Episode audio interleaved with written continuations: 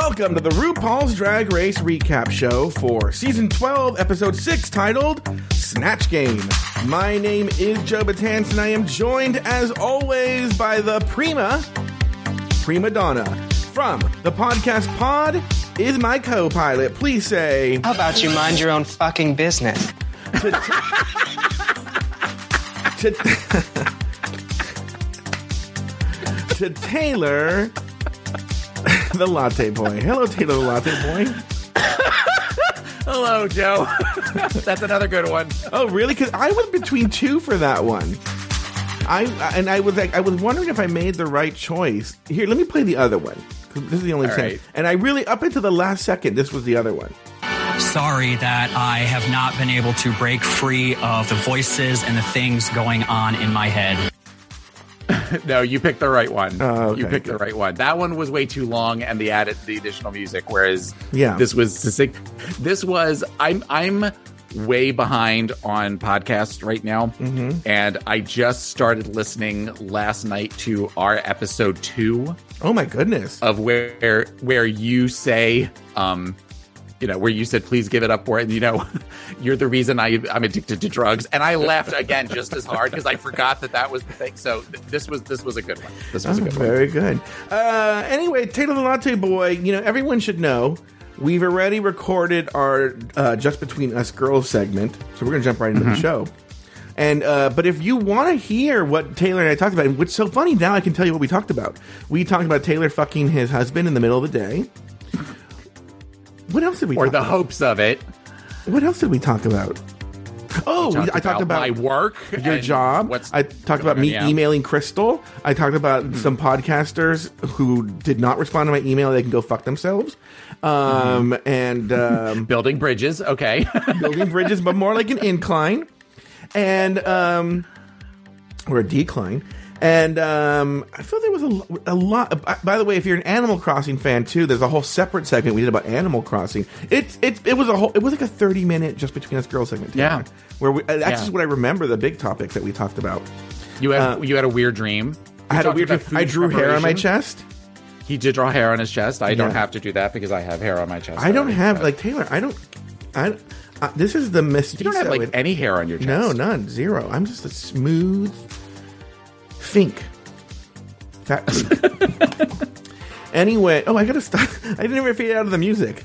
Uh, yeah that's all right we're still doing the intro yeah, we're still doing the intro. All right. So anyway, go to patreon.com slash afterthought media to hear and see. You can actually see that, all of that goodness. All right. This week, the, tr- the queens try to make Rue laugh in this season's Snatch Game. On the runway, the category is Frozen Eleganza. Gigi Goode wins her second main challenge of the season, while Brita and Aiden Zhane end up in the bottom two. After lip sync battle for their lives, Brita was told, Shantay, you stay, while Aiden Zhane was asked, to sashay away, Taylor the Latte Boy named two things you liked about the episode and one thing you did not. I thought this was a good snatch game. There was I kind of remember last year really not liking snatch game, so I I go into this now feeling like we get diminished returns. Um, but I felt like there were some really sh- strong people. The the top three were the strongest, I think. But um, so I l- enjoyed that. I I enjoyed the theme for the runway as well. Um, the thing that I did not like was, hmm, it it felt. I'm trying to think of the thing that, that I, I thought of something and I can't remember what it is. Um, it, it, it was- this was an okay episode. I don't know that there was anything that I necessarily super disliked. I mean, other than my standard answer of Brita being extra. Hmm. Um, I think that it's good that she had to lip sync, and uh, I thought that she gave a strong performance, but for reasons that we'll talk about when we talk about the lip sync. And um, yeah, I mean, just just Brita at this point. Brita, I'm not I'm not a fan of Brita. If I can kind of add an asterisk to that, this week's Untucked just was a huge mess. I have no idea what was going on in Untucked this week. It was just it was a lot of chaos. So Oh, wait a minute. Now that I think about it, maybe it'll happen at the beginning. They, they never resolved Gigi and Heidi. She said, we'll talk about this Right. later. And then, but maybe, Yeah. you know, at the top of the shows, is when they come back to that stuff. And so, Yeah. top of next week's show, that's when they come back to it. Um, What about from- you? Okay, so for me, look, here's the deal. When I get a crush on somebody, there are so many factors at play. Okay, obviously the physical attraction is a big part of it, but then there's little quirks and movements and, and in, in idiosyncrasies the person might have that I find very attractive. Okay, Yeah. and the more I learn about the person, the more I grow connected to them and I'm attracted to them and want to marry them. And I have to tell you, especially this episode, Gigi Goode put me over the top. So Gigi Goode, this was a great episode for her this week. yeah, it was a great episode. Now look, I'm not generally like like Gigi Goode isn't physically I mean in a lot of ways she is, but in a lot of ways she's not my type. But man, just her personality and the way she moves, the way she moves is just very sexy to me. Like there's a vi- it's so quick and it's so funny how as, as uh gay people maybe all men are like this but like there's a moment at the top at the at the at the when they heighten you know when they heighten the cold open the act one when they like um go like that music builds and it goes Yeah. bum bum bum right and she she's swirling her head and then she like throws the wig down and she sashays away Yeah. like oh that was so fucking sexy to me and she was just so Zip. yeah zip and then Hands also, drop it to the floor. also i love as i've said many times before i'm not one of those gay bros I love me a femme drag queen. So when Gigi gave that whole speech during um, Elimination Day that she doesn't really identify with any gender and blah blah blah, blah I thought that was so fucking sexy.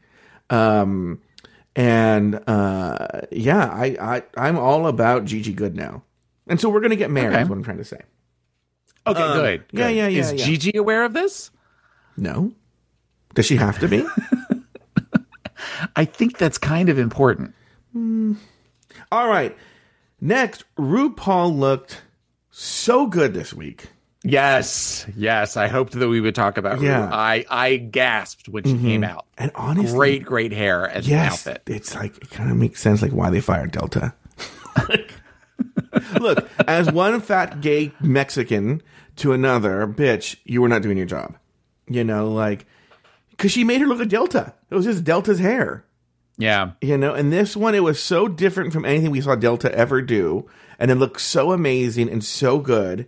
And I think from the preview from next week, it looks like she looks amazing next week too. yes. She she's got crazy, like kind of shocking, Yeah. shocking, really, really super big hair. Yeah, I'm yeah, excited yeah, for that yeah. look as well. Whoever they got now was amazing. Um, the thing I didn't like, and this is going to be a very interesting discussion, I think this might be one of the worst Snatch games I've ever seen. Okay, I think okay. Yeah, and I and I have a lot of thoughts about this, but we'll get about the Snatch game because I did peek at the Discord and I peeked at Reddit, and uh, Discord more than Reddit disagreed with me.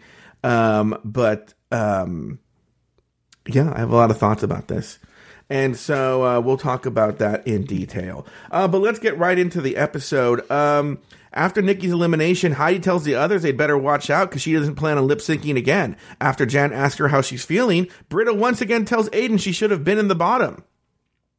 And the next day, it's a new work. It's a new day in the workroom, and RuPaul enters to announce this week's Maxi Challenge. Now, ladies, for this week's Maxi Challenge, we're playing the Snatch Game. Pick a celebrity that you can impersonate, then make me and the world laugh. Later in the workroom, the girls discuss the characters they're considering. Brita's thinking about playing Jennifer Holliday. Jada's chosen Cardi B. Jackie doesn't recognize Widow's Tina Turner wig. And to the other queen's confusion, Aiden plans to play Rocky Horror Picture Show actress Patricia Quinn. Taylor, lots to talk about right here. We have the cold open to talk about, and we have um, the the Mac. They didn't they didn't do any mini challenge. They just jumped right into the maxi challenge and right into the workroom. Your thoughts? the the opening the the cold open felt to me produced mm-hmm. it felt like there was a need on the producer's part to say because all of the good stuff that happened last week in untucked the big fight Uh, some people i think they're looking at it as people don't just watch the whole two hour block or if you're only purchasing like the season pass on itunes or something you might not be purchasing on Untucked as well. So it felt very much like a you know hey brita why don't you talk about your feelings on you know or when jan said you know brita how do you feel about the that it it was it was a way to sort of kind of push that along which also made good for the narrative because then it was the two of them going up against each other at the lip sync. Mm-hmm. Um, but I'm sick. I'm sick of hearing about it, and I'm glad that we don't have to hear about that. And now Brita doesn't have that to fall back on. Mm-hmm. Where Brita says, oh, "I don't understand why I'm doing so well." When there's somebody like that, well, now as we saw in Untucked, that people are starting to call her on that. That you know, well, yeah, you, you, yes, you were New York Entertainer of the Year, but that's not doing any good here, girl. She won't fucking stop mentioning that. Uh, uh, Entertainer of the Year, Right. according to whom? I don't know. I don't, I don't know. know. Yeah, yeah. It's not like B- the Bill De Blasio called her and said, "Listen, Brita, I got to bring you up to City Hall. We found out you're Entertainer of the Year." right um the tina turner wig issue Mm-hmm. it wasn't a really good tina turner wig i mean i know that in the 90s tina you know when you think about tina turner's hair at least the way i do. You think of that mm-hmm. 80s where it's completely where where she's where it's it's almost like a mullet kind of Yeah. thing where it goes down and rests on her shoulders. Yeah. and it wasn't until the mid 90s when she was doing like the wildest dreams tour and things like that that she had that very short in the back and then just sort of this big thing up top. Uh-huh. So i got who it was but it makes sense that people wouldn't necessarily know that that was supposed to be tina turner Well, also especially someone I, I feel I, I know T- Taylor. You might not, not. I know you're a Tina stan, but Mm-hmm. um, it it wouldn't because Tina Turner has for I would say for the past in this millennium not really been a pop big pop presence. You know, No, I so would agree with that. Yeah, so for someone as young as Jackie, who's probably what her mid to late twenties, I don't know how old is Jackie Cox. I think Um, she's uh i think she's one of the oldest ones i think she's early 30s Oh, okay, but still, that I couldn't. I couldn't understand. Like, not like knowing. I mean, Jackie knew who Tina Turner was. Once they said, "Oh, it's Tina Turner," she's like, "Oh, okay." But I could see not knowing that that was a Tina Turner wig style. Does that make sense? that's what I'm Especially saying. not being black. I could see maybe a black gay knowing because they see a lot of uh, either themselves or black other black drag queens doing Tina Turner. But like, if you're just, you know, a, a 20 something year old Persian drag queen, why would you know that specific wig? And like you said, it wasn't a very good, it was a shitty shake and go wig. it was a shitty wig. But I also okay, but I'm also going to say that I think that if you are tr- truly trying to be America's next drag superstar, that you should know Oh. gay pop culture of the last. I mean, I think from at the very least from Judy Garland on, who are the huge icons, and Tina Turner is definitely one of those icons. I'm not faulting. Jackie for not knowing who Tina Turner was. I'm faulting Widow because it was a shit wig. No, you're right. And this is some, uh, this is a topic that we will get into in depth when we talk about the Snatch game. 'cause I think what you're saying there, and we talked about it on previous Snatch games, um, and we'll we'll explore that even further there. Um, any other thoughts on the workroom? Uh, you know, there's something that happened in the cold open, and I can't remember what it was, but I remember I, I, I was rewatching it this morning. I was doing other things that I rewatched. And I thought to myself during the the opening act, oh, I should have taken a note on that. That's something I want to bring up with Taylor. Now again, I can't remember what it was. I didn't take a note then. Um, okay, so let's move on. During the table, we're going to the table visits. Rue enters the workroom with former contestant Vanessa Vanjie Mateo. Heidi tells Rue she plans to play Leslie Jones, but Rue and Miss Vanjie tell her she should play someone with a southern accent. Jan, plan- Jan plans to play portray Bernadette Peters. Crystal wants to play indie pop persona Poppy. Rue recommends El DeBarge before Crystal breaks down in tears, frustrated with her mediocre reception thus far. Vanessa hits on Jackie, who plans on playing Lisa Rinna or Julie Andrews, and Gigi plans to play a literal robot named Maria that we gotta talk about. But Rue is concerned that a robot doesn't have a sense of humor. Taylor, your thoughts on the table visits? much like the annoyance of um Heidi not using her full name and refusing to use her full name, the whole El DeBarge thing, we get it. You think she looks like El DeBarge, but now that she's referring to her as El DeBarge, I find it to be very disrespectful. I, I feel like you're not really you- you're seeing what you want to see and you're forcing that down everybody else's throat versus recognizing Crystal's vision, Crystal's aesthetic, Crystal who Crystal is, and Mm-hmm. it is I, I I find that I just find it kind of gross, and that they play the music, you know, under her and everything. It's I I don't like that. I, I, I it it makes it makes me mad. I, you know, I'm not a huge Crystal fan, but I really appreciate what she's doing more than I expected to this season. And it when she does that, it makes me mad for Crystal. It feel it feels slightly bullying to me. Oh, really? It's so funny that you interpret it that way, and and, and it it it actually speaks to probably um, what I'm going to say next. So I will tie it in where it feels like pulling on a little girl's ponytails, and that's a way of boys flirting with her. I know what's funny is I know for a fact RuPaul's talked about it. She actually likes very tall men. Like I think her husband's a perfect example of her type. So Yeah. um, she actually likes very very tall white men. But I get a uh, I get a very strong flirty sense from RuPaul. I feel like RuPaul is like smitten with Crystal, and It's- uh, yeah, It, it's clear that she ha- she sees something in Crystal, and she really Yeah, likes Crystal. she sees her go fucking Crystal. right but she but it's it's where she's not really focusing like she, she's then let give crystal an opportunity to really show who she is and part of that is by going by the name crystal method mm-hmm.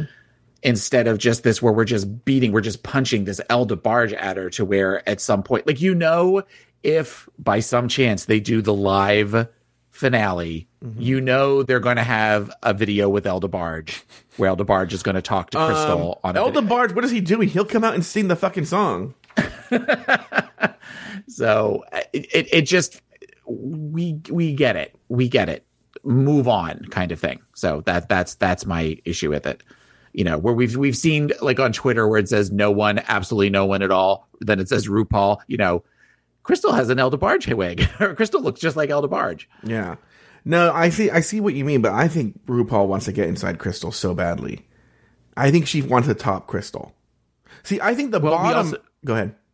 We also got the um you know i'm your new mommy now scene this week with uh with where she actually allowed she allowed rupaul to touch her and hug her so Yeah, but and it, she like jumped on like the second like the second Crystal cry. She was like, "I'm gonna give that bitch a fucking tight ass hug and just feel her little twink body next up to me." Yeah, RuPaul wants to fuck Crystal like hard. And I will say this: Crystal said one of the funniest things in the entire episode when Rue says, "Is there anything I could say to you right now?" And she said, "Congratulations, you're the winner of this week's challenge." Yeah. I thought was very, very funny Yeah. and very, very quick. So. Yeah.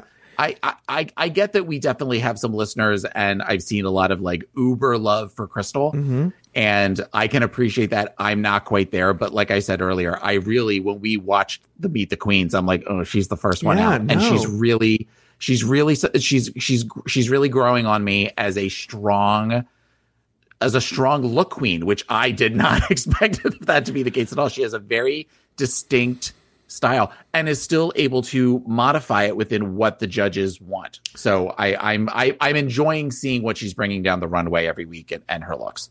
I'm not a big fan of the whole character she did, but we'll talk about that. It's um, it, it- I think the Meet the Queens highlights Crystal's weakness and or problem, because she's getting a Kandy Ho edit so far. And for those of you not in the know, Kandy Ho edit means we don't see you. You're not a voice, Yeah. right?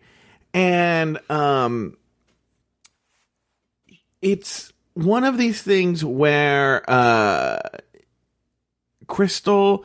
I think the Meet the Queens highlights why she's getting that Kandy Ho edit. I don't think she's very good in the confessional type situation.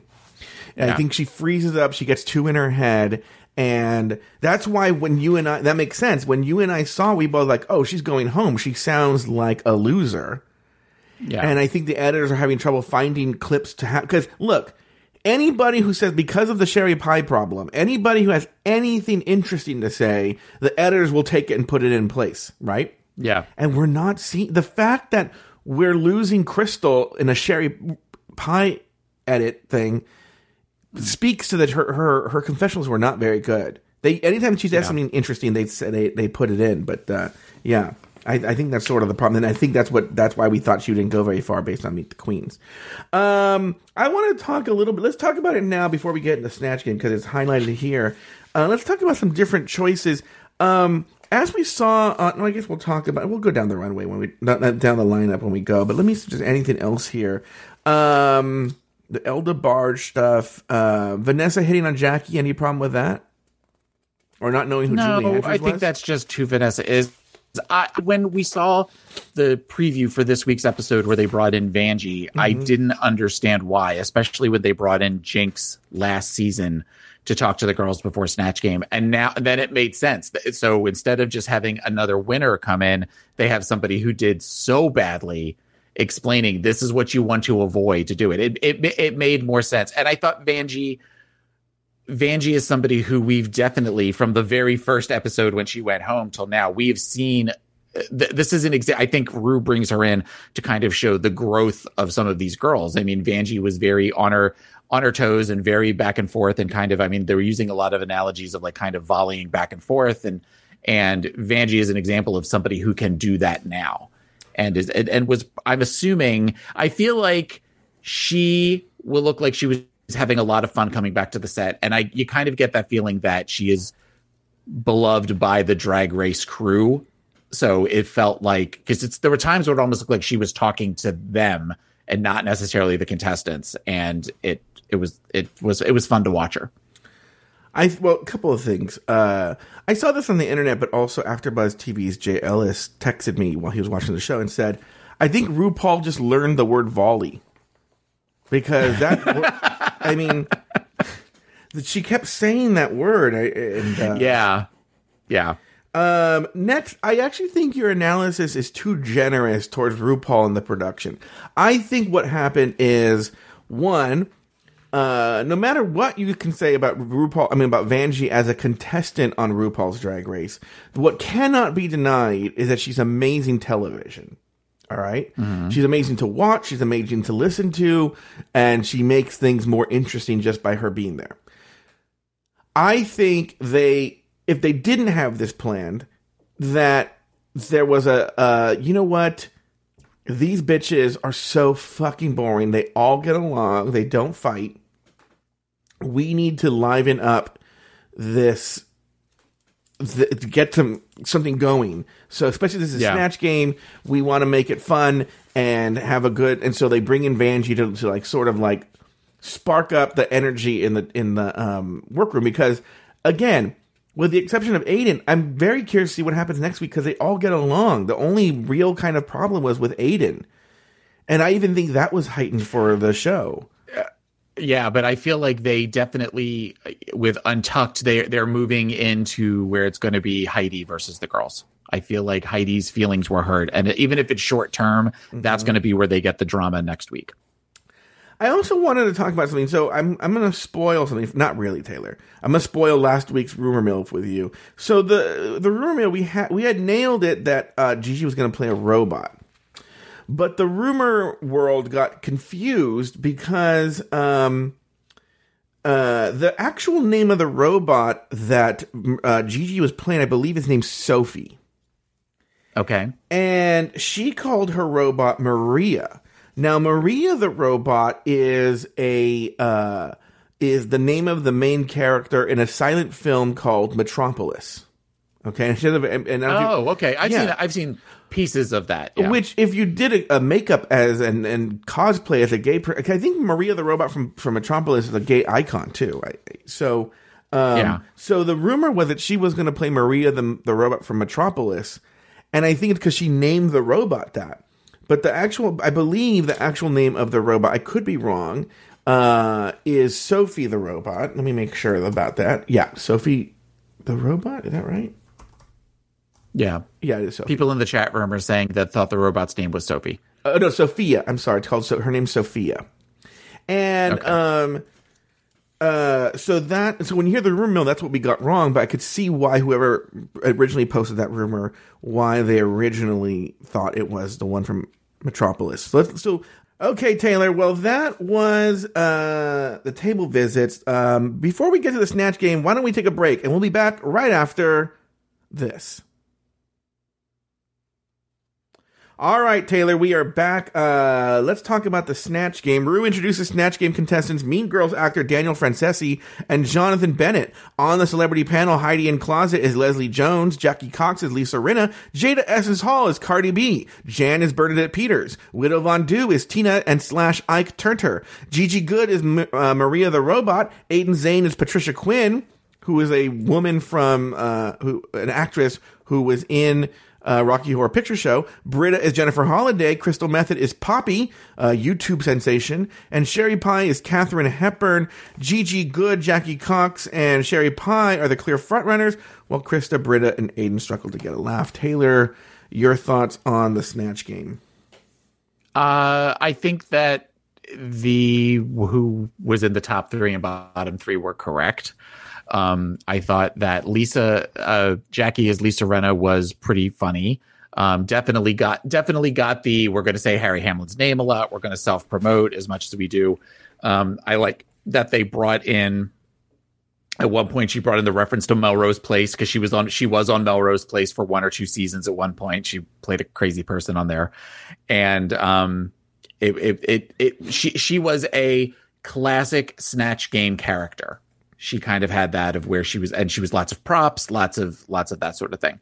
Um and you know as much as we hated to admit it sherry was funny as katharine hepburn with the with the scr- scraggly handwriting and and kind of just saying whatever the correct answer was to get the match. I thought that was pretty smart. Uh however we laughed the hardest at gigi. We laughed at it because we thought that the the, the skull when you say cap we, was who are you talking about? My husband and I. Oh, My husband and I. Yeah. So we uh, laughed the hardest at a lot of kind of the jokes that were said and the back and forth that she had with Rue, um, the not being able to pick up the cards, everything like that. It was it was it was uh, between the two, between particularly between her and Lisa Rinna, it was something different and it took was more of a risk. I feel like you know the uh, the, the Real Housewives have all been done numerous times, and even to where they tried to get Heidi to do one of the Real Housewives, so she had no idea who it was, and that's just sort of a stock card possible character. Whereas this was something that was very very different that we've never seen before, and despite Rue saying to her, "I don't think you're going to do well with this," I feel like she really kind of nailed it out of the park.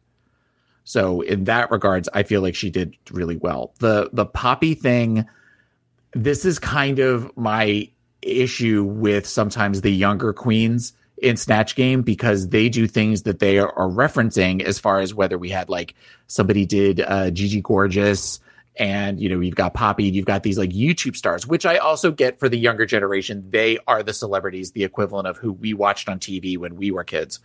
But I feel like I had no idea who this person was. I had no idea if the jokes were supposed to be funny or not, or if she just was lost. And it kind of maybe whenever she whenever she was on TV on TV, it made me cringe. I have other thoughts, but I, I don't want to talk so much. So what what are you what do you think?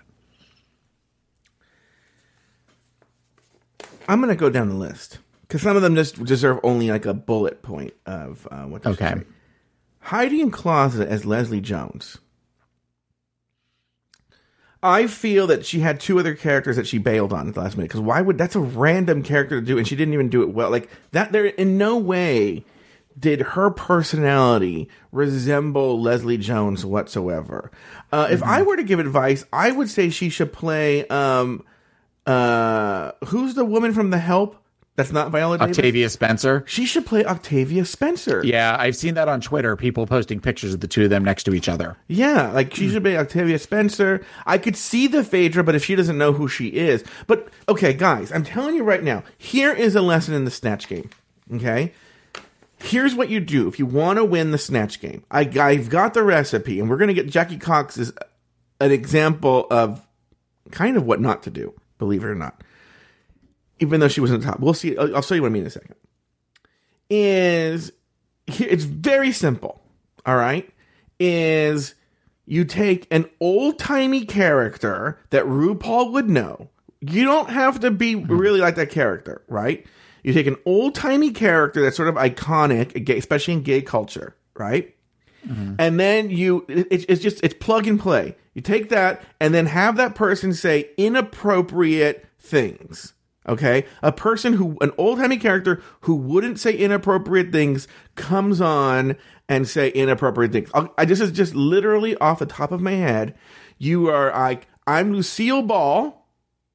And Lucille Ball comes on and says, "Oh, Rue, um, Ricky stuffed way too many dicks in my mouth." Wah. You know, I'm, I'm just that's just Yeah. that's not funny, but like that kind of dumb joke, right? Yeah. I was fucking Fred while the, and that is what makes RuPaul laugh. An old timey character who's not usually portrayed as dirty coming on and being super dirty. End of story. You Yeah. do that. At least you know what? I'll say this. I can't guarantee you'll win. You at least be safe. Okay. If you can Yeah. just do that, then then you're safe. Okay. Uh, that, now that's about winning the competition. Okay, that's about winning the competition. So Leslie Jones is already known as a dirty comic who is slams it with attitude. All right, Yeah. that's not Heidi's very charismatic, but she has a different kind of charisma. Okay, it's Okay. not the same kind of charisma. You got to stay within your, you got to stay in your lane, and that's not her charisma. If someone was going to do Leslie Jones, I think Widow Von Du would have done a better Leslie Jones. Or, um, yeah, that's who I can think would do a better Leslie Jones because she has that same kind of like, don't fuck with me charisma, and I'm going to tell you how Yeah. it is. But that's not that's not how Heidi is. And so to me, it was disappointing. It didn't resemble Leslie Jones at all. It was just, I don't know who Heidi N Closet was doing. It was really strange. All right. Jackie Cox and Lisa Rinna. Okay, let me tell you my problem with this. and I'm gonna, and I'm going to start it with a compliment. I think whatever Jackie Cox's name is as a boy, I don't know what it is, is a very good student. And the problem with Lisa Rinna is she seemed studied. It seemed very, very studied, which which is funny because later on we're going to have a discussion where I'm going to agree with Jackie and Sherry Pie about their position how you should study for the snatch game, and I agree with that Yeah. but hers seemed a little overstudied. It seemed like, in other words, in an earlier episode, she said, "Oh, I've taken improv class. I've been." I act now. I don't know this for a fact. I'm just speculating here, but I wouldn't be surprised. And and props to your mama. Did I use that correctly? But um, props so. to your mama for Jackie Cox for actually doing her homework. Yeah. But I wouldn't be surprised if she took those improv classes to prepare for Snatch Game. But the characters seem like something that she had workshopped before she came on the show. And again, props to her for doing that. But like she had worked with people, probably worked with improv coaches that she knew from her improv classes. And it seemed very, very character studied. Like it's just come out of, it's been neatly packaged. I'm to do this. I'm going to do that. I'm to say this. I'm to say that. One of the things that Michelle lightly brushes on this, but I think it's a bigger deal is why weren't Lisa, I mean, the thing that, Le- uh, the person who doesn't watch, um, Real Housewives, but who might know who Lisa Rinna is, the big thing you know about her is her big ass fucking dick sucking lips, right? How, how is that not brought up? Like here he has normal lip on. Like i was telling lauren last night in the first response what i would have done. Now this is just me is i would have come on with slightly big lips. And then the next time they came back to me the lips are bigger. And to the point where it's Yeah. like comical how big her lips are. To the point where she can't even talk you know? Right. and that would have been and she could have said everything else. That would have been a funny bit. Everything just seemed like she she got a do it yourself recipe from Blathers uh, of how to do a snatch game character and she went to her workshop table and she made it okay? And Yeah. that was sort of the problem with like I, I I found it serviceable. I found it like like it did the job but did I laugh? No I didn't, and I'll be honest with you, I didn't laugh at any of these drag queens, any of them. I, this is the one snatch game because even the snatch game before where I said I didn't laugh, it's because only one person was good, and like, and the and the proof of the in the in the pudding is this. Go back and watch it, and I watched it again this morning, and anybody who knows RuPaul will agree with me. There was not one. There was one that came close, but there was not one genuine RuPaul like howl with laughter. Which most snatch games you have that, And this one, there were some that were forced because she wanted to, she was trying to like pump it into the show, but there was Yeah. none where you could tell she had to put the microphone down and she's doubled over and she's like screaming. Where even to the point where sometimes you have it where other people are talking and you still hear it in the background because it's it's bleeding into other. None of this. There are a couple of Yeah. forced ones, and we'll tell you why they're forced in a second. But that's what it, it- we have there. I'll stop there for a second. 'cause I'll let you have a chance to talk. But um, I'm going down the line. Jada Essence Hall is Cardi B. Your thoughts? Jada is one of those people who I loved on her first episode when she lip synced, and uh, she was my she was probably my favorite of all of the um the second group of queens that came in. I keep forgetting she's there. Yeah. Like for somebody who is such a glamorous queen, and like her Cardi B was they sort of did the thing in the beginning, and then that was really the only time that you saw her, except for maybe once. Yeah. and she's another one who you're not seeing a lot of her confessionals either. Um, and I I just sort of was like, okay, she's Cardi B. I don't like the the concept of Cardi B to begin with, so that was sort of one that I maybe maybe I was tuning out a little bit more because of that, but I I was not impressed. Jada is so lucky that there were other people who were worse than her. This is the sta- this is like she was doing like a season 4 level mistake on Drag Race, which is I look like this pop star, I'm going to and then it it highlights my physical features cuz we know Jada loves her ass and she even brought up her ass during her Cardi B, but Cardi B said nothing funny. There was nothing interesting about Cardi B. She just used it. Remember when Fifi did uh, Lady Gaga? Because Yeah. to her because she does a really good Lady Gaga. That's not what the Snatch game is about. I can understand making Yeah. that mistake though in season four. That was only the third time they had done it. You know, so uh, but by this point, bitch, how are you still making that mistake? I look like Cardi B, and I have a car. I, I play Cardi B in uh in my shows, and I have a nice ass. So that's gonna that's gonna now it, she was safe, but I think she was safe because there were so many contestants, and there were so many Yeah. who were worse than she was. And so I have a problem with there being ten girls for Snatch Game. It should really be eight. I wouldn't be I think- surprised if they fucking moved it up because this fucking show is the the it's it's not boring because the problem is that it has nothing to do with the girls. It's almost like a season seven problem. Okay, mm-hmm. it's the girls are very talented. It might be one of the most talented group of girls we ever had. But and Yeah. this and this is actually a compliment to their characters they're not fucking bitches except for Brita. You know, Uh-huh. they're not really. Oh, uh, Sherry Pie, but we don't know because Sherry Pie's been erased. But uh, apart Right. from those two, the other girls are, and the one that you can't deny about Sherry Pie, is she's very talented. I sorry to say, she is. You know, Roman Polanski is very talented, but he's also canceled. Okay, so um, uh, is it's a very talented group of girls and for the most part they're very good people too they're not trying to get there i think in other words even i think brita's drama is because her own weird insecurity issues but i don't think it's because she's a cunt. let me tell you this actually i happen to have a mutual friend with brita someone who knows brita very well but he's straight Yeah. he worked with her at a restaurant in New York City. Okay. She was a waiter mm-hmm. and they worked at the same restaurant. And in fact, what's funny in having the conversation, he was just, I, I called him this week.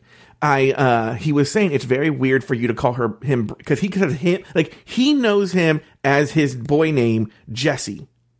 Okay. Right. So to him, it's this bo- guy that he knows that he worked with named Jesse.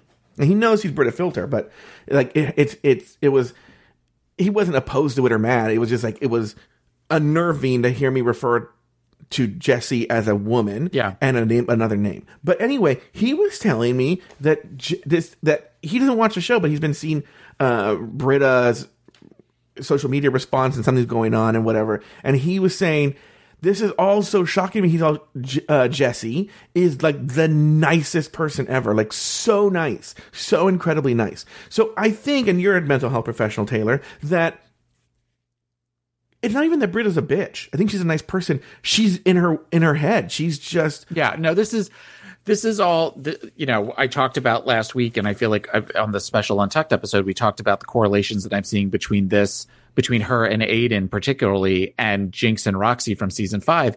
And going back and rewatching season five stuff, you realize that it's not about Jinkx, it's about Roxxxy. And I feel like that whole thing with Aiden, this has been the same thing. That this is where Brita is used to being at a certain being adored and esteemed at a certain level and now she's just in with everybody else especially she's in with a group of girls that are so talented Yeah. and it's fucking with her head mm-hmm. so she's going to do whatever she can whether it's pushing aiden down or reminding everybody i was new york entertainer of the year Well, now tell me if I'm using this term correctly, Taylor, because I'm not a mental health professional, though I play one on TV.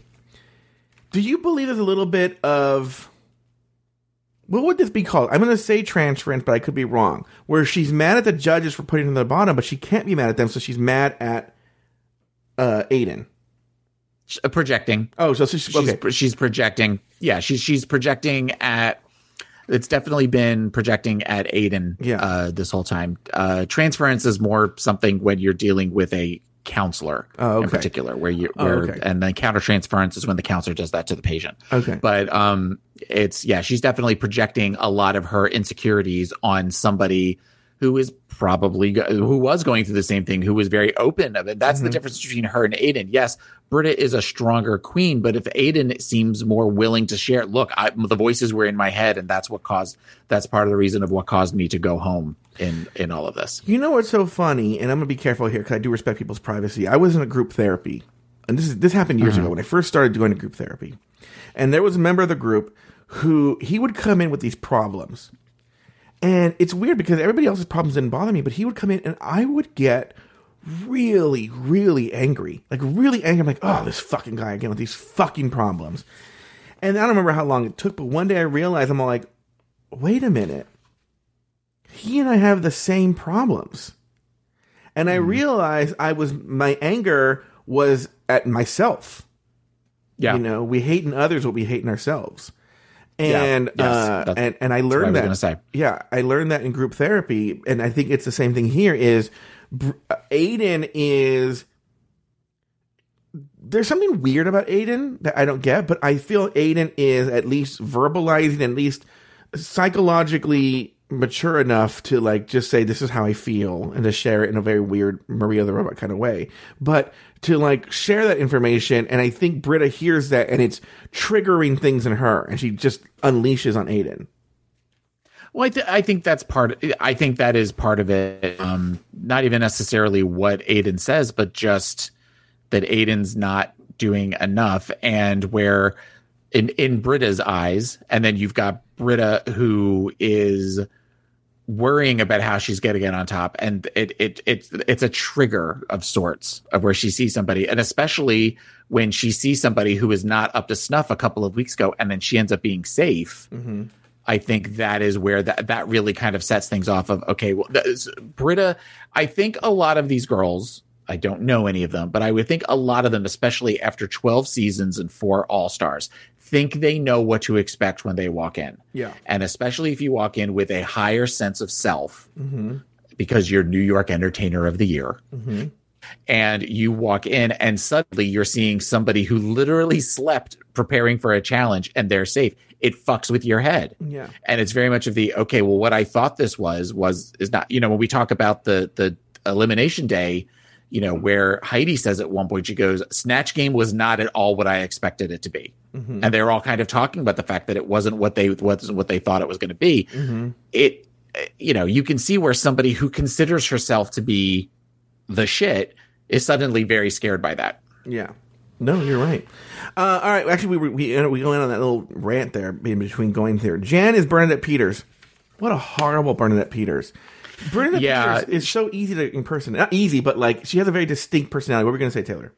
Well, and it's it's funny because they were talking about the idea with Heidi when Heidi was going to do Leslie Jones is you want to do somebody where you don't have to focus on the voice the whole time mm-hmm. because you don't want to suddenly change voices. We know Vanjie did that with the Cash Me Outside girl last year, and Jan kind of did that where she started off really, really, really high with the and then but like the next she was between Bernadette and Jan, as far as you could see that the level that she needed to keep that squeaky Cupid doll voice at wasn't wasn't staying. And you could also see when they would show to her that she was getting in her head because she was watching other contestants do better than her.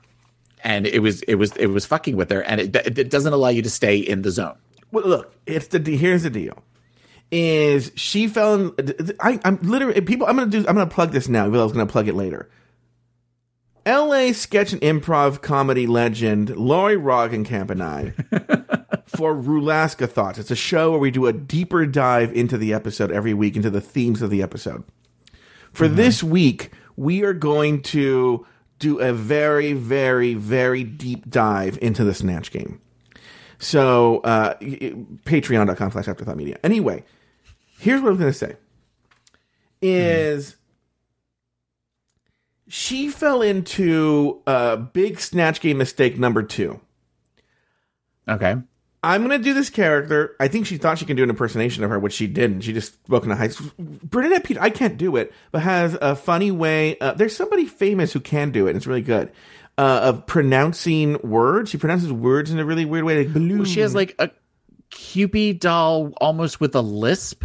Like Yeah. where she almost like talks like like she she kind of like keeps her lips Yeah, together like this all the time. So when like- she says things, yeah. they come out in a weird way. you know, like I can't do it, but like yeah. But on top of that, this is mistake number two, and this is what Jan did. Is they go on there and their responses, and actually, I would say that Jackie's was veering, was was pushing the line here, but but Bernadette, uh, Jan as Bernadette really went over the line here. I'm gonna do a Wikipedia article on. I read a Wikipedia article about this person, and now I'm just gonna regurgitate facts about this person as my responses. So, um, Okay. what would Michelle Visage serve her kids? Greens, greens, nothing but greens. And I'm like, which is a line that she sang in. Why would Bernadette Peters, as an answer to a question, sing one of her like lyrics from her songs? And then, like, it was awful. It was horrible. No. Next is Widow Von Du as Tina and Ike Turner. Now, look, I didn't watch this. What's Love got to do with it? Is there Yeah. a part where Ike tries to give Tina cake or something? What was? Yes. Okay. Yes, there's Explain something where at one point he he goes to give her cake and she doesn't want the cake and he eventually smashes the cake in her face and I I think he he beats her. So and he's it, it, that that was a when he said I want to do Ike Turner too. Both my husband and I went, ooh, that's not a good idea. Yeah.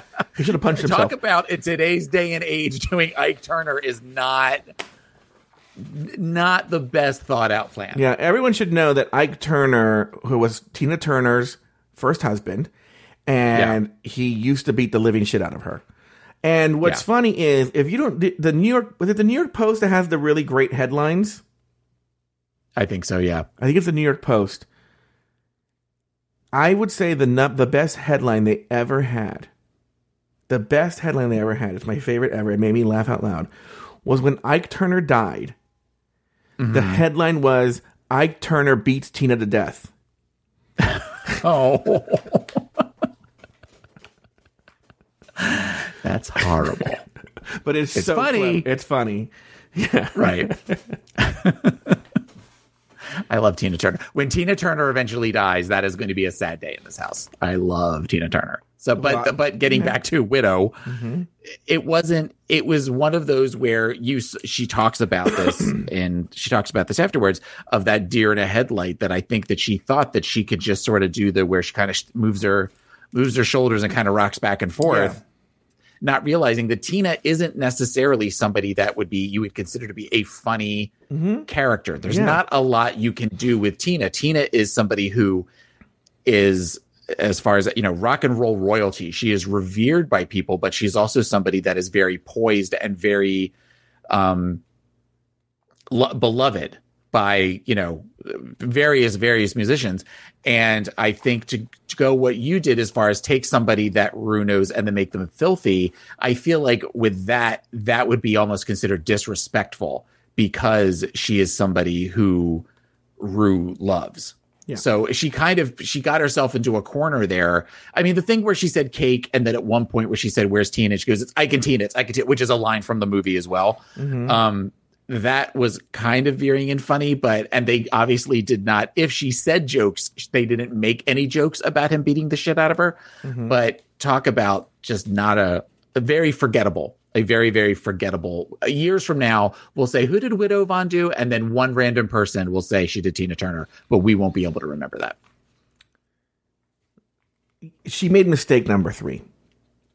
Oh, Okay. RuPaul likes this person. I'm just going to do them.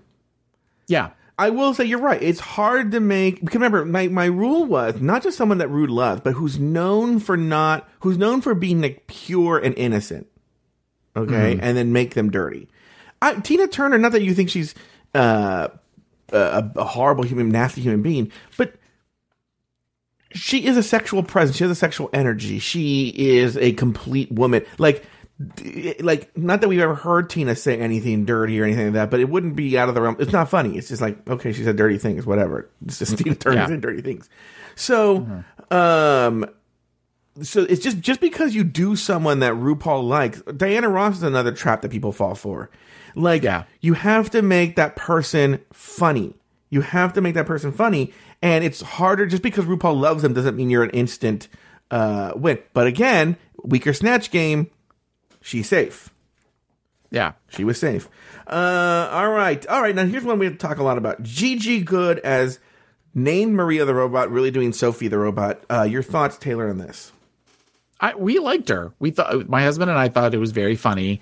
Um, she showed that sh- that Gigi can be filthy. I think that Gigi is sort of one of those, you know, a a underdog as far as that she. I think people came into this thinking, oh, she'll be she's just a look queen, and as she has shown that she has some comedic chops, Yeah. um, and willingness to go there with stuff. I think that shows that she is a really strong contender for be for being at the end of the um, making it all the way to the finale.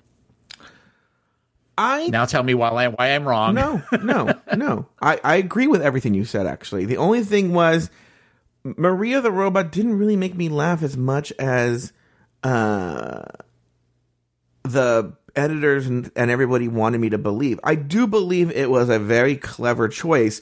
And in fact, I want to because we're not going to really talk about talk about. Did, was there anything on Untucked you wanted to talk about?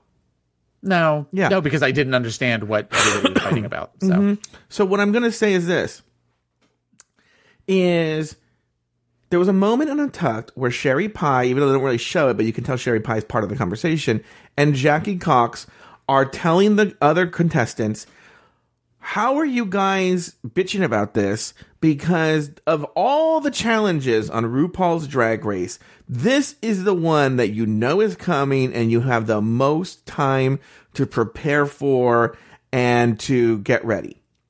Now, Jackie mm-hmm. Cox is, of course, speaking from experience because her character is very studied. We will get to Sherry Pie when we get to Sherry Pie, but it's very, very studied. Okay, so of course she prepped like nobody's business. She did her homework. And Jada, I think it's Jada, I can't remember if it's Jada or Widow. One of them says to them, that's easy for you two to say because this comes naturally to you two. But for someone who this doesn't come naturally to, it's very difficult and that, that you basically shutting them down because they're they're already good at that. And it's a valid Right. argument, except for the bitch who fucking won.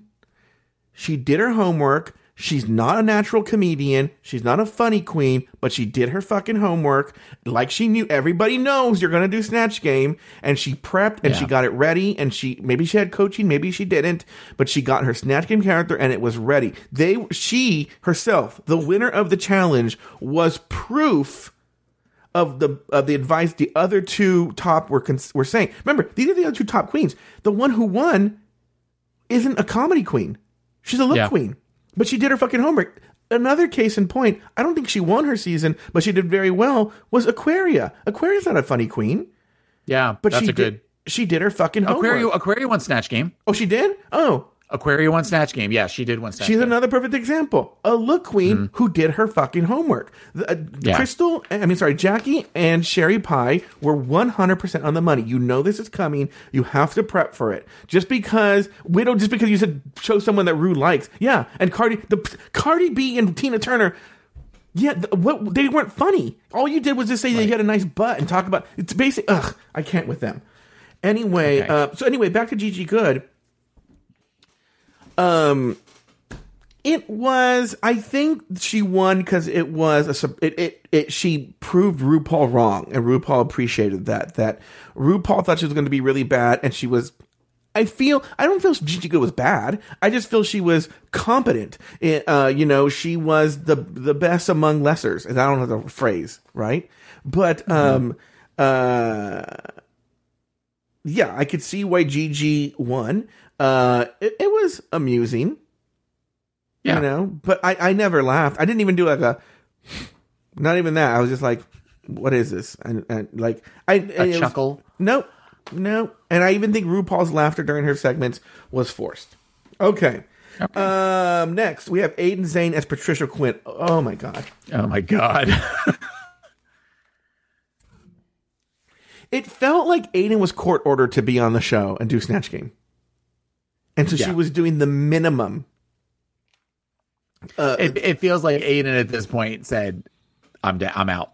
So I'm I'm not even trying anymore. or is it, do you think it is the proof that the girls wanted to be seen that Aiden is lazy? Because it is laziness. It could be. I mean, she anytime they showed her, it was just I don't even know where I am. I don't know what I'm doing. I know where that was the only thing that she was able to go to. Um, and then at one point, even asked when was the you know. Some, somebody, somebody, one of the confessionals says, you know, Rue is trying to volley all of these things, throwing these softballs at her to try to get her, and she's just not. She just has no idea what to say, what to do. Is that a question of she just suddenly froze, or where she really didn't have any information? I mean, you know, when at one point when Rue says, "What year did you do Rocky Horror?" and she has no idea. She says it. Which- I think in the snap and Untucked, I think she says it. I think she says, "I don't know what year was. Why would I know that? I don't know what year was made." Right, but that's I mean that that is the thing that Patricia Quinn that is the only thing that Patricia Quinn is known for, to the mm-hmm. best of my knowledge. The only thing I know her for. Mm-hmm. I didn't even know her name. I just knew her as Magenta. Yeah, And to do the older version of it, this is an example of if you had somebody who had done their research and had practiced and had gotten it ready, much like with Gigi with the robot, it could have been somebody who you knocked it out of the park. But it also you wanted to be somebody that is known within the zeitgeist. I mean, this is an example between her and Poppy. Neither one of them are necessarily known by everybody, but for completely different reasons. I'm sure there's lots of people who unfortunately have never seen the Rocky Horror Picture Show, mm-hmm. so don't have that point of reference. So then to create a character that was just she just sort of looked like she was doing old lady drag in a high school musical. Mm-hmm. And it it just was it was anytime they went to her you you died a little inside because it was just it was not good. First of all, it was the case in point of. You remember a couple of weeks ago they did the improv challenge and Jackie Cox was trying to teach the yes and principle. This is the Yeah. example. Like this is the opposite of. you. This is what they're talking, telling you not to do. If someone gives you a piece of information, you're like, I don't know.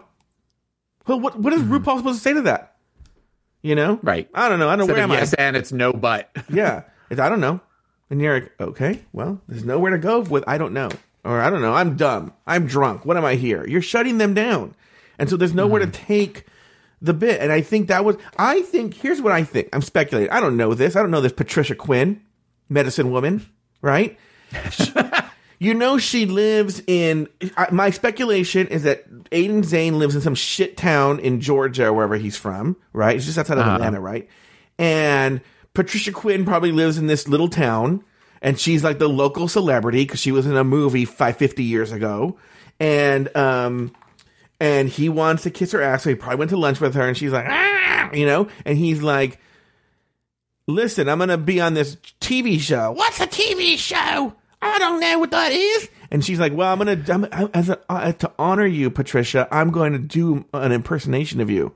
All right, that sounds pretty good. I like what you're going to do there. Uh, can I blow with you then if you just mention my name a couple of times?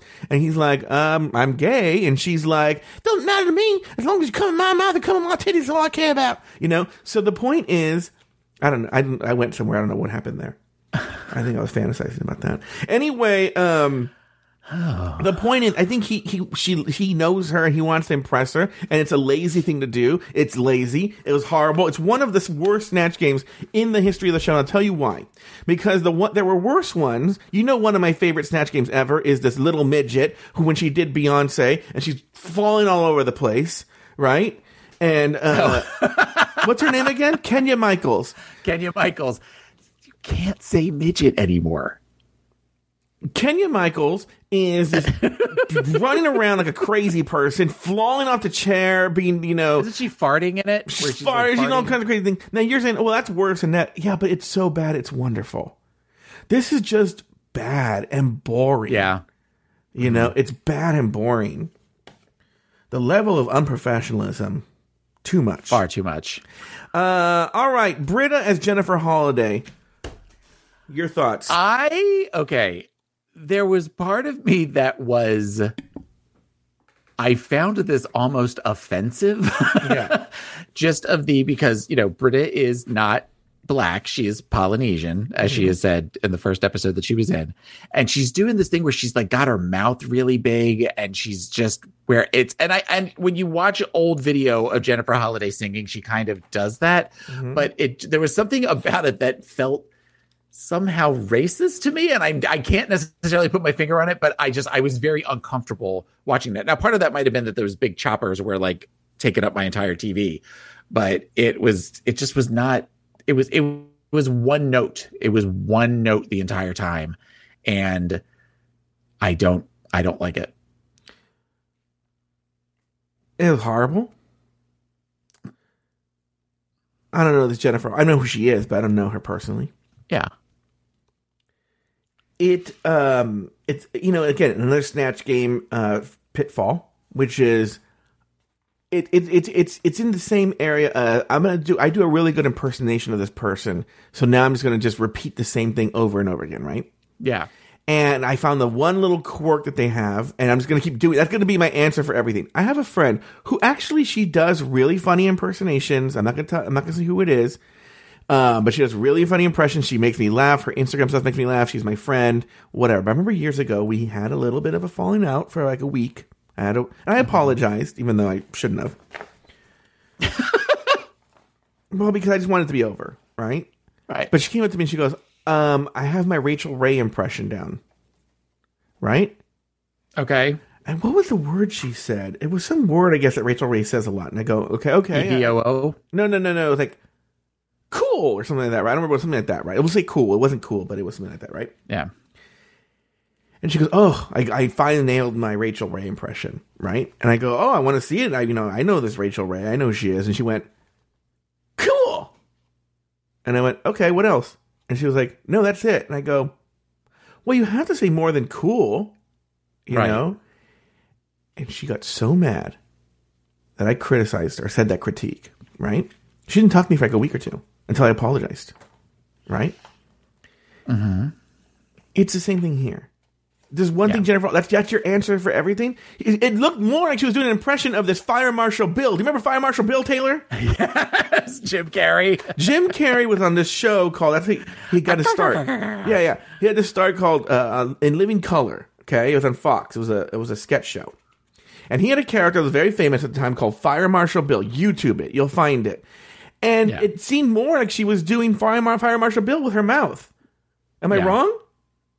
No, no. When you say that, that totally. My husband posted a thing on Twitter saying that who every time I saw Brita, I thought of an it's Wario from Super Mario Brothers. Okay. Yeah, which is kind of this just this big, huge mouth kind of coming at people. So Yeah, I don't know, and ev- that, that with every joke. All right, uh, Crystal Method as Poppy. I guess she did it. I don't know. I mean, uh, Jonathan Bennett said that he went and watched videos after Snatch Game and said that she got it down perfect, but there's no point of reference for Rue. Rue has no idea who that is. Uh, So- following Jonathan Bennett's advice, I did done this. I went to go look at Poppy's videos. hmm He's right. She nailed the impression, nailed it. Yeah. But the next step, you know, it, it, how do you? It, I, it's a character. Yeah, she nailed the impression, but how does that character live in a real world in on Snatch Game? Does that make sense? And by the way, I'm not disagreeing that that would be a difficult challenge. It is a challenge. That's probably why you wouldn't choose Poppy as a character, you know, on Snatch Game. But um, yeah, it, what the it was Well, like, it's yeah. It's kind of the same reason why you wouldn't choose El DeBarge like Rue wanted to be, where she's like, you should be. El- what is funny about El DeBarge? El DeBarge had like four or five songs Yeah. that she might be able to, you know, jam into a reference for an answer, but it's there isn't anything. There isn't anything about El DeBarge that is memorable as far as a personality goes. Also, it would be the worst advice ever. one, what would El DeBarge do? Two, Crystal has made it very known she doesn't know who the fuck El DeBarge is. Yeah. And, and and the way they're sequestered, there's no way for her to find out who El DeBarge is. Right. How would she do El DeBarge? Just come out in boy clothes? And be like, hi, I'm El DeBarge. Right, come out in boy clothes and, and draw a little pencil mustache over her lip. she That wouldn't would- know to would do be- that. She wouldn't know to do that because she can't look her up. Him up. She wouldn't know to do that, and she would get read to filth by Michelle for coming out and pretty much in boy drag. Yeah. That that was it was awful advice. The the RuPaul just wanted to see him as El DeBarge because she wanted it for her spank bank later. It was just some weird sick fantasy that uh, she wanted to see. Uh, but uh, I appreciate the effort. But again, try just uh, just doing an impression perfectly isn't right. All right, Sherry Pie is Katharine Hepburn. Let's talk about that. Um, I mean, I thought that the, the thing with the the handwriting was funny, and mm-hmm. when she tried to answer the one question of what kind of tree, and it took her thirty seconds, and then she went oak. That was there's definitely she is somebody who clearly is familiar with comedic timing with with you know she's been trained in this. So it makes sense that she did as well as she did and she was in the top three It was the strongest character of the night. It was the funniest character. I don't know particularly funny, but funniest character of the night. The reason she didn't win, I'll tell you why 100%. Here goes. Raven went on What's the Tea. She was a guest on What's the Tea with RuPaul. Mm-hmm. okay And she discussed on the show that if were she ever to have a chance to go back on the show and do Snatch Game, she would do a, a late stage Katharine Hepburn whose voice used to shake and her hands used to shake, and the cards would be scribble, and then she would just say whatever the right answer was. really Mm-hmm. okay And I think that's why Sherry Pie didn't win. It was funny, and I don't think anyone's mad. And maybe she was doing an intentional homage to what Raven said, showing that she did her homework. But it's literally that's a uh, no no. You can find it on Reddit, but it's a quote from like someone quoted the actual episode, transcribed it, yeah where Raven has said that's what she would do. So, uh, and Raven is her makeup artist, so obviously it would make sense that that uh, Sherry Pie. There was a discussion while she was applying her uh, lip liner. Do you remember when I was on your show and this is what I said? Yeah.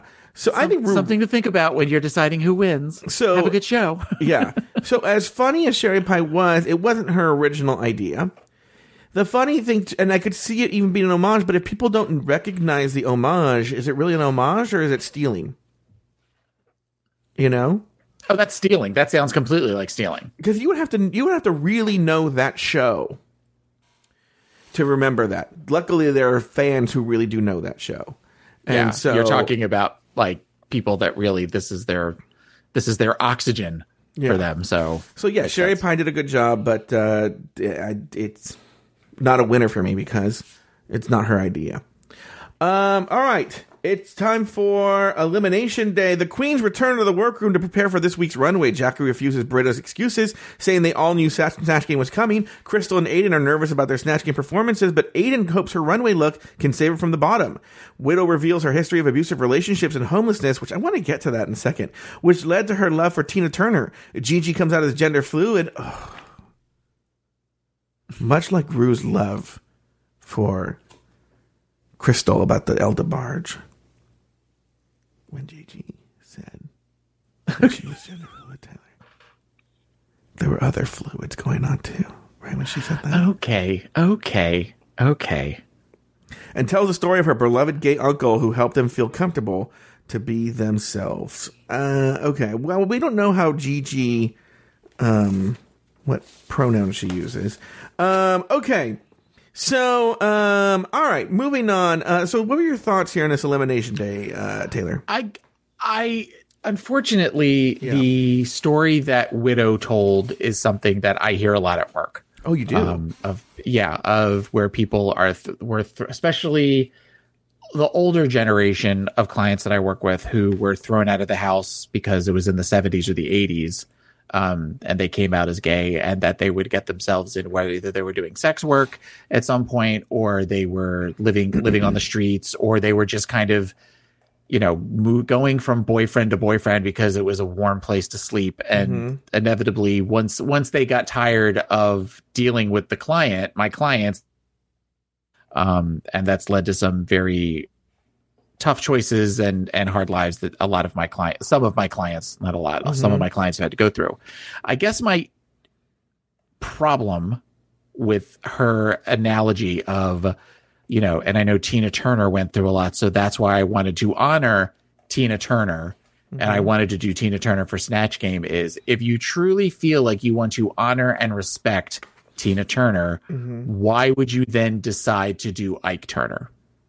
Very There's something point. about that that speaks that kind of spits in the face of what so we're going to do a we're we're we're, go, we're going to be um a character that has as a well-known history of domestic abuse and rose up to be somebody who she was, you know, she was always part of the Ike and Tina Revue, but then rose up to become Tina Turner and was an enormous star in the 80s. Um, the, the, most of the from about 84 on, um, and then some some in the 90s, but just was just this beloved person, not only because she was super talented, but also because of all this. So so the, to then decide halfway through Snatch Game, you were then going to start to play the portrayer and portray the por- portray the abuser rather as someone who is aggressive and abusive. It it it kind of it does it doesn't match up. It's, it's incongruent to me. Look, it's so funny because you saw that as a mental health, which I completely agree with. That's a very interesting point I hadn't thought of. I was looking at it and like the way they segued into that was maybe one of the worst segues I have ever seen in the history of mirror moments. It was literally like, um, what did she ask? Like, oh, you love Tina Turner, or like, why did you Tina? It was something. It was I think once again Sherry Pie was playing the role of the producer and was like, ask her some question that had nothing to do with what she was eventually going to talk about. Like it was Yeah. like, uh, uh, um, you know, hey, uh, you ever see uh, what's love got to do with? No, and I think that'd be even closer. It was like some. It was. I had to find it. and I'm not going to go find it.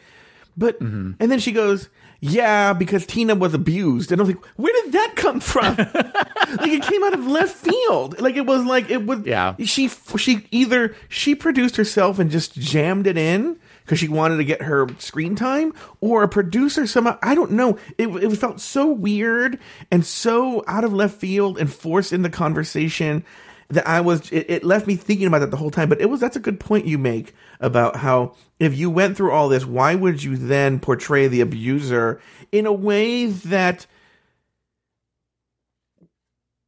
when you were holding up for laughs, it wasn't in a way that was we're laughing at him because it, it was just like it. Yes, I understand what you're saying. It, Yeah, there, there's you, you were laughing. You you you were laughing at stuff from scenes that were. I mean, I I've seen what's love got to do with it, and some of those scenes are horrifying to watch. Where they were they were they were just. I mean, there's there's a rape scene at one point, and just on top of just all of the the emotional and physical abuse. Yeah. and to try to portray that as something that's funny, it it doesn't it doesn't connect for me. Um, moving on to Gigi, uh, what Gigi said. I mean, I think people really like Gigi.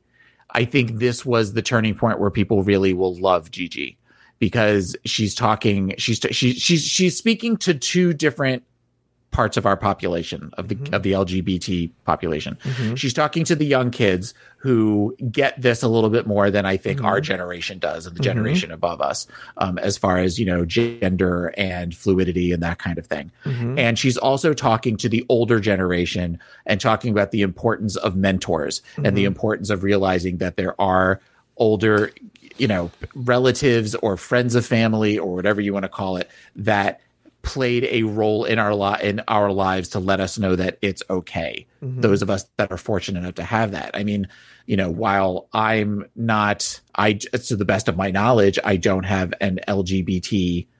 Um, at, at- at my niece and my nephew and my little sister, who are all teenagers, they all identify as heterosexual. To the best of my knowledge, you know, they all have gotten to see me as a proud gay man who is living my life with my Wonder Woman, my Disney stuff, and they all just think it's kind of great. And it's it's something where we they not you. I just saw that cock of an eyebrow that um it, it, it speaks to the importance of gay elders for lack of a better word and that it's important that we keep those connections going to keep you know intergenerational stuff happening so i i, li- I liked it not for the reasons you did you pervert but i liked it for just kind of showing the importance of that that again that is something that has never really been talked about as far as people having other lgbt you know they, we had talked about dahlia having the twin brother Yeah. but otherwise the idea of um Dahlia twin. Dahlia twin talking about you know gay gay mentors gay relatives gay you know that kind of thing All right, very good. Well, Taylor, it's time for your favorite part of the show. It's time that we talk about the looks the looks. All right, this uh, week the, it was Frozen Extravaganza. Um, Taylor, your thought? Um, oh, I don't have the order right in front of me. Do you have it? What? What do you? What would tell me about your thoughts on the looks? I love the idea of the looks. I liked that they added the really cheap set uh gold tree, the iced trees um to add to it. I find it interesting that they were focusing on the play Frozen and not the movie for even though they used Let It Go, which I know it's but but it seemed Well, like they were both are owned by Disney. they were trying really really hard to not say disney or to say the film and they even don't say they don't even necessarily say frozen they say frozen eleganza um, and i also find it interesting that nobody came and i'm sure they were directed to do this nobody came in in an elsa outfit Yeah. of the queens that were there, nobody came in and just a full on. Because I remember when that movie came out, turning to my co-host on Pod as my co-pilot and saying, after we watched Let It Go, I remember saying, you know, how many queens are running to Joanne's Fabrics right now to get le- blue sequined fabric to make these Elsa dresses. Oh well, So there the fact is. that no one came um, out of that. Vivienne Pinay is known as a wig maker. I believe it's Vivienne Pinay, and there's all this drama surrounding it, and I'm not going to get into it, right? But I think one of her big wigs that she sells is an uh, an Elsa wig. Yeah. Yeah. If this had been done last season, you can guarantee Nina would have come out as Elsa. Yeah so um but i liked i liked the i liked the look. I liked the fact that everybody did a lot of you know whites and blues you know pale whites and blues. So they th- i thought the looks were pretty good. Are we gonna have a video of that or? No, I forgot to pull it. okay. Um i could say my favorite look of all of them because again it was a variation on what was to be expected was gigi's as the ice cream woman um with the the uh good nature good nature? Is that what it's what's what was the old ice good humor. good humor is like kind of the good humor, the sexy good humor girl, Mm-hmm. even with the little pink on the nose holding the big eyes. I thought that was very clever, Mm-hmm. and I thought that she looked great in it. Um, I I liked Brita's look. I thought Mm-hmm. Brita's look because it was it was beautiful, just the, just the design and the shape of it. But I also liked that it wasn't just all blue and white. As much as I like that blue and white aesthetic, the fact that you had all of these different crystals that were all different colors of the hot pink and the orange and everything, I thought was really good. My fear was at first, and it wasn't until she described it, that we've seen in previous runways where the lighting is off and it gives everything weird colored hues. I thought that was just the reflection of the lights, but then you saw that that was actually the colors of the dress. Um, versus versus just the lighting so i liked that uh a third look that i liked trying to go through in my head i can't think of i can't think of a third look of anybody that we normally talk about on the show Oh well, yeah. You know what's so funny? You're talking about Sherry Pie. I guess they didn't even show Sherry Pie's look. they didn't they didn't even show her walking down the runway you sort of forgot about her until they said coming up after the break and you saw her standing on the end we're like holy shit they didn't show her Yeah, because her des- no, her designer went on Twitter pissed the show that they didn't show her runway look, and is like, "Fuck this show," blah blah blah blah. Look, Sherry Pie did something awful, okay, and there mm-hmm. are a lot of victims as collateral, okay. yeah Like one of the victims being World of Wonder, one of the victims being the other contestants, one of the victims being the people Shakti victimized. You know, a lot of Yeah. people got damaged as collateral.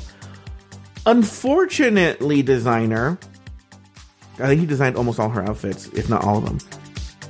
You're one of the people who are damaging collateral. You can't be mad at VH1 for she hurt a lot of people, and so you have to think Yeah. maybe watching her walk down the runway is painful to the people she victimized. It's not all about you, you fucking designer. Like, I, and I'm sorry that that happened to you, but a lot of people got victimized here. A lot of people. Yeah. If you think you're losing money or whatnot, like, like guy, I, I don't care how fierce your outfit is. If Hitler's running down, walking on the runway wearing your outfit, don't be like, I want to wear that outfit. I don't care about Hitler. So you should be happy that they hid the outfit.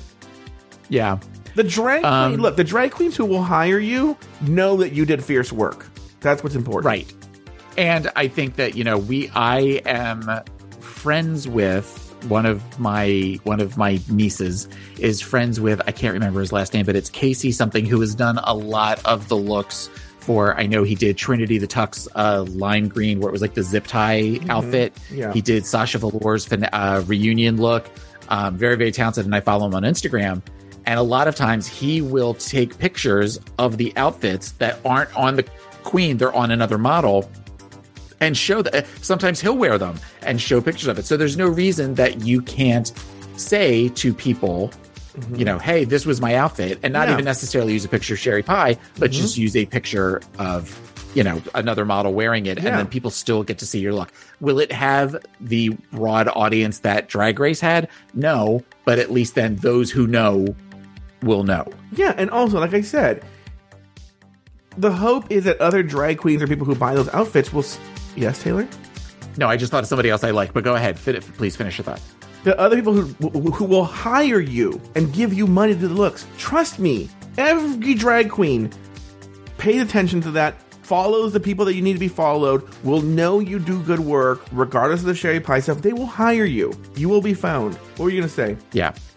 Crystal. Crystal and the Mr. Freeze inspired from Bat. I got the, I got the reference right away when she came out, so I was glad that she said and I'm inspired by Mr. Freeze. But I thought it was a very well tailored mm-hmm. and beautiful look. And again, she's showing us something different. I mean, she's still sort of. It feels like in the beginning, my complaint with her was that she's covering her face, so we don't really see who she is. And maybe as I've gotten to know her over the, I, I can make out who it is now. Mm-hmm. But it also feels like she's modifying her makeup in such a way that I can see, I can see Crystal in there where I couldn't see it in the beginning. And I thought everything about this, other than the wig, to quote a former co-host of the show, was a little thirsty. But I thought that the look and everything, particularly the pants and the and the blouse on top, everything was everything was absolutely great. Um, so I was glad to see that. Uh, as far as the least favorite looks go, Aiden looked sloppy, um, and plus the weird thing where the contacts were slowly sliding around, to where then eventually they were these weird slits, and the fact again they they, they did Aiden wrong with the whole close up Yeah. of the eyes to show Yeah. that because at one point I said to I said to Pablo, I'm like.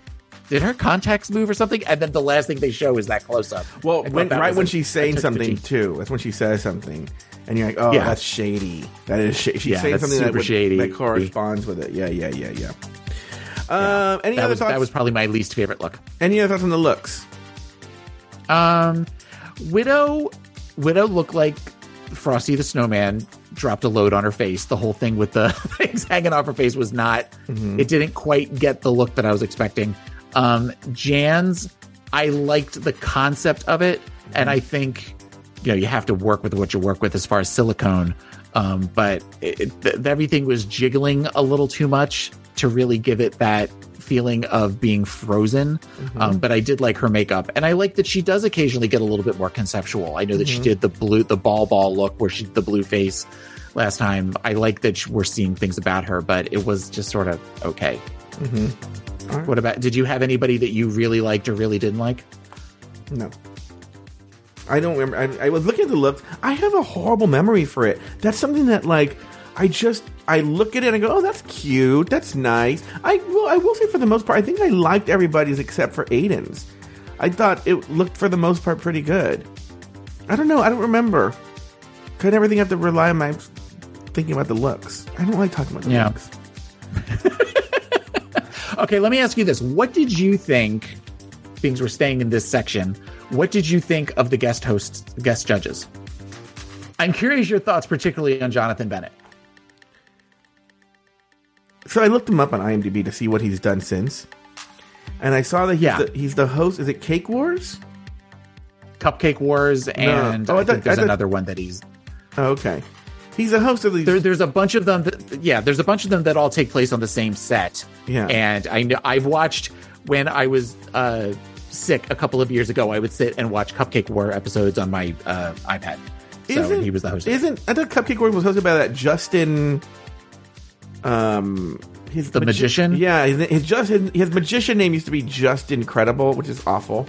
But I can't remember what his real name is. Justin something or other, right? They- they've vacillated some, some seasons are jonathan bennett and some are the magician Okay. He seemed very host of one of those shows. It seemed very, very. He seemed very like studied and like I'm a host of a show. Hi, you know. Yeah. I think he's transitioned to that rather than actor, and Yeah. um, it seemed very like almost Ryan Seacresty. So there was something that I, that rang false about him. Okay, yeah. I because I find him to be super cute, even though he is do. super like his eyebrows are tweezed within an inch of the life. Yeah. But um he and he seemed to be having fun with the, you know, clapping and, and watching everything that was going Yeah. on. And I just I find him cute. And the Daniel Fr- how do you say his last name? Franzese. Franzese. Um he was fun. He was he was he was a He was good fun. host. He was I was expecting him to be more. But yeah, I so was I. He clearly was a fan of the show and knew what he was talking about. But um, yeah, uh, they were they were fine. They were serviceable. Everything was serviceable in this episode. Mm-hmm. Um, all right. Well, that is those are the looks. The looks. The looks. All right, back on the main stage, Heidi, Jaida, Jan, and Widow are named safe and excluded, excused, I'm sorry, from the stage. The top three of the week are Sherry Pie, Gigi Goode, and Jackie Cox. Gigi is named the winner of the Snatch Game, leaving Crystal Method, Brita, and Aiden Zhane in the bottom. After the judges save Crystal Method from the bottom, Aiden Zhane and Brita are left to go head to head in a lip sync battle for their lives. The song the Broadway rendition of Let It Go from the musical based on the Disney film Frozen. After pulling out some pyrotechnics, Brita managed to outperform her competitor and sent Aiden Zhane packing. Taylor the Latte Boy, any final thoughts on the episode? Well, I think Brita won Oh, because Mm-hmm. she's able to move that mouth. like Mm-hmm. Yeah. that's a song that involves you like kind of having like a huge mouth, whereas Aiden, I, there's time point Aiden like kind of barely knew the words Mm-hmm. to it. Whereas, you know, where it, Brita is sort of doing just that big kind of like the Jennifer Holliday, the ha ha ha sort of thing, Yeah. where she was doing that with it. And that was sort of the focus of it.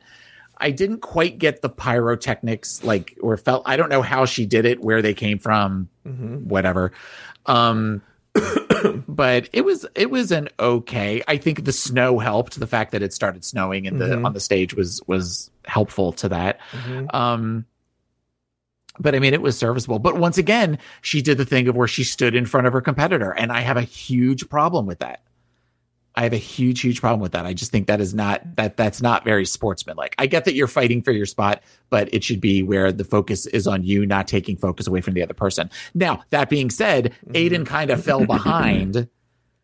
So I don't necessarily completely fault Brita for that, but I know that when she she lip synced in the past, she that was that was an issue. look, it was Aiden's time to go. And everybody knows. Oh yeah, no, I Yeah. agree with that Yeah, hundred percent. Everybody knows, the producers, RuPaul, everybody knows that her time went to go was two episodes ago, three episodes ago. Uh-huh. Somebody you argue four episodes ago. Okay. And it's taken this long to get her in the right spot where she was worthy of being in the bottom two, where she could be placed in the bottom two, and they needed someone to send her home. Obviously, for story reasons, the best person to put up against her was Brita. Okay. Do you think that was uh, storyline reasons that makes sense? Do you think that Crystal should have lip synced against her? I think no, but I'm interested in your reason. I would say no because I think the Crystal's look saved her.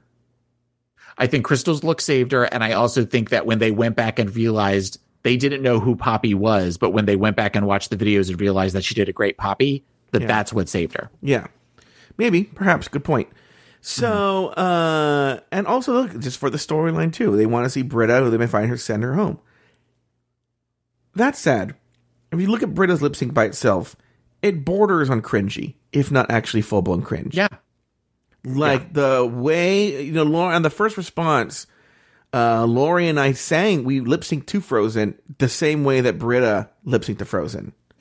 Mm-hmm. Okay, it was like the way over pronouncing the words. Like, okay, bitch, we get that you know the words. Like, it was Yeah. very, very odd to look at, uncomfortable. There was nothing spectacular about it. You're right. The snow and the pyrotechnics helped saved her. Helped save her.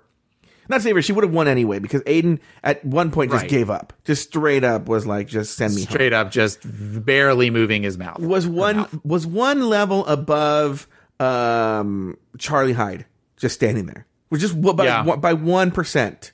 You know, Yes. So it didn't take much to send to have reason Charlie to send Aiden home. Jesus. Uh, shut up, Yeah. I'm talking. That was that was a reference to Charlie Hides. I wasn't really saying shut up, I'm talking. Do you remember when he told he told Eureka that? Remember that? Could you shut up for a minute? Yeah, could you shut just up for a minute? I think that's a could you just Oh. shut up for a minute? So, uh, so I want an episode where at one point you go, shut up, I'm talking. Yeah. Just- so uh, Charlie Hides uh, was one level above that, but uh, but any other if anybody competent would have got up against Brita, she would have gone home. I will say though, that's a hard lip sync to do. Uh, that's a hard song to do a traditional drag style lip sync too. Uh, it doesn't have any kind of real like beat or like rhythm to dance or anything like that. It's a performance song, Yeah. but um, uh, yeah, it was cuckoo. No, not cuckoo. It was cringy, beringy, and uh, yeah. So uh, it's time. It's time for this Brita to go too. Now that Aiden's. In other words, honestly, Brita is dumb. She should have been wanting Aiden to stick around because then the spotlight wouldn't go on her. Bitch, you have been in the bottom for two or three Yeah. weeks in a row. You need to get this bitch. She's like your human shield. Because then now Right. the eye of Sauron is going to be on Brita. yeah, no. Uh, Babalu said that. He said, hasn't she lip synced like three times? I said, I don't think three, but definitely this is her second one. So she goes uh, by by the general rules, and she hasn't necessarily done anything to. If it sounds like to really impress Rue this season. Yeah. I, I feel like if Heidi lip synced more than twice on a third time, she mm-hmm. might get a save, whereas Brita is just kind of coasting along. Brita, Brita has to lip sync again. There's a good chance Brita's going home. Yes. You're right. No, no. If, if, if Brita lip syncs again, I think she's going home. Unless, look, there were people like Coco Montrese and there's, a couple other people who they were, oh, Cameron Michaels, who were such good lip syncers that you're like, ooh, they maybe not, right? And they, and it's true, they did. I think Coco lip synced like four times. I think same thing with Cameron. Yeah. Cameron did like Cameron four and li- they both lip synced four times. I think when you include the lip syncs, Cameron has the most lip syncs. yeah, I'm sorry, when you include the finale, finale. When you include the finale. But um uh yeah, yeah, yeah. So if she goes up again, she's not a good lip syncer if the person even halfway unless the person, you know, falls off the stage uh holding a Nazi flag, I think um Brita's going home. One thing I wanted to bring up, and this is going to be because it, it's it's funny that uh, they Carson brought up something very interesting. Oh, he actually made a very interesting Brita comparison, and then they glossed over a gay herstory moment. I think is really important. Another comparable person to Brita is Wayland Flowers and Madam, and the Madam puppet did a mouth very similar to Brita, and Yeah. they didn't know who Wayland Flowers and Madam uh, were, even though they were the same Yes. person. But like, and um, what's funny is I highly recommend. It is so funny how Wayland. I only va- well before recently. Up until like five or six years ago, I only had the vaguest memories of Wayland Flowers and Madam, but that should have been another sign uh, that I was a, a little gay kid because um, when I would be little and my parents were watching Hollywood Squares, I just always remember liking Wayland Flowers, not thinking gay or anything. I just really liked them. I thought they were funny, you know. Yeah. Um, and so Wayland Flowers was I I would consider him more a comedian than a ventriloquist or puppeteer or maybe a puppeteer because if you ever watch, you can find them old Wayland Flowers and uh, Madam videos. He actually uses the puppet theory that I have, which is don't do ventriloquism, just move your mouth, right? Yeah. And then everybody will look where you want them to look and no one's going to care. So Wayland Flowers would openly move his mouth. He didn't do ventriloquism, but you were looking at Madam anyway. So you didn't care. Like you, like everybody knows Wayland Flowers is talking, you know? Yeah. So, uh, and Madam was just that fuck. I think she was based on like a slash Bea Arthur slash, um, um, I think it's Bea Arthur and if you if you Wikipedia, you can find out who he based it on. But it's like it's like Bea Arthur and somebody like this old fucking bitch lady, right?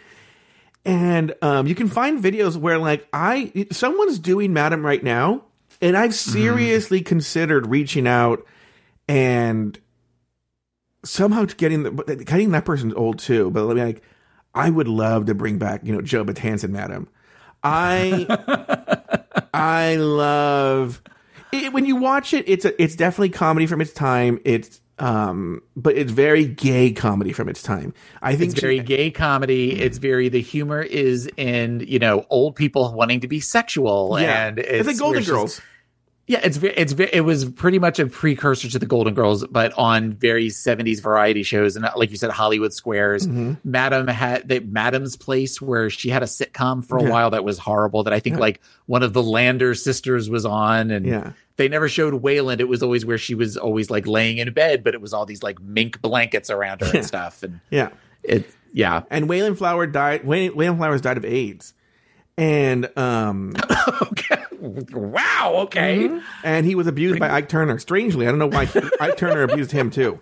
So after Tina, he was he was abusing poor Wayland Flowers. He had went into a rebound relationship Yeah. with Wayland flowers He had a relationship. I hope I hope this is still funny when we're burning in hell. But that okay. That's, Well, they'll be there anyway. Um,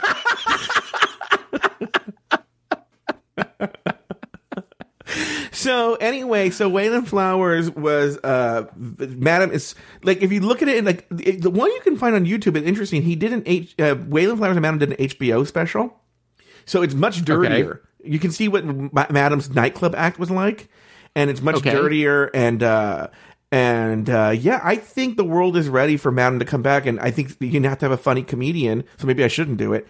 Uh, bring her back. I think gay. I think gay America is ready for Madam to come back. I think they're Yeah. dying for America for Madam to come back, and uh, would love to do that. and Uh, honestly, a great platform to reintroduce Madam would be Drag Race as a, Yeah. as a guest judge. You're right. That would Yeah. be really great. You're right. Um, but the, I think the person who like I think somebody has the Madam puppet. I don't know if there are actual rights to Madam, you know, but someone ha- someone like knew knew Wayland Flowers and he had to put like I don't know. He's doing it somewhere like you know like in Branson or something. Who knows Yeah. if it's funny or not? Probably uses the same old jokes. You know, talking about like the oil crisis and Jimmy Carter or something, um, or Knots Landing, or you know, like weird Right. like, 80s references that Madam would make. um, okay, Taylor, any other thoughts on this episode? No, we talked a lot longer than I expected to because it was Yeah. sort of like a it's it's it's it's it's a high level of quality, but I'm kind of expecting it to be a high level of quality. Whereas I feel like other seasons, it's sort of like, well, let me just drudge through this. I'm not I'm not getting that from this, but I'm also not. I'm entertained, Mm-hmm. and I feel like I should be wowed, but I'm not wowed. Yeah, Does that make sense? makes total just sense. because you kind of expect them all to be really good because they are all everybody to varying degrees is a really really strong queen Yes, you're right. Except for Brita. Mm-hmm. All right. Well, she is the she is the queen of New York. I was entertainer of the year. Why would I be singing Frozen? That's ridiculous. All right. you know what i said to let it go mm-hmm. let him go into the river with cement shoes Yeah, talking about Wayland Flowers and Madam, I would literally fuck her. I don't even. That, I had no joke. I just wanted to bring back Wayland Flowers and Madam. i'd be sending flowers black flowers Yeah. to aiden's house to show her as a warning don't show up wearing that stupid snowman outfit again yeah. I was gonna make a joke about AIDS and her name is Aiden, but I didn't do it. yeah we shouldn't do that that would be inappropriate but imagine a joke and it's so fucking funny, but it's so inappropriate. Liberace Yeah. and Rock Hudson are laughing right now. Anyway, they know. in hell in hell with Wayland, Fla- Wayland Flowers, Rock Hudson, and Liberace are laughing their asses off. Uh, yeah, you know why they're laughing their asses off? Because they got fucked so hard and they felt so good. I don't know why I'm making these offensive jokes about dead people. What is wrong with they're me? looking up right now and laughing at all of these jokes That's right, they sure are. Entertainer of the year in New York City. All right, that's going to do it for this week's episode of RuPaul's Drag Race Recap. This episode was produced by Luke Stamen. Be sure to join us next week and every week as we continue to discuss, dissect, and deconstruct each brand new episode of RuPaul's Drag Race Season 12. So, for Taylor the Latte Boy and myself, Sashay away until next week.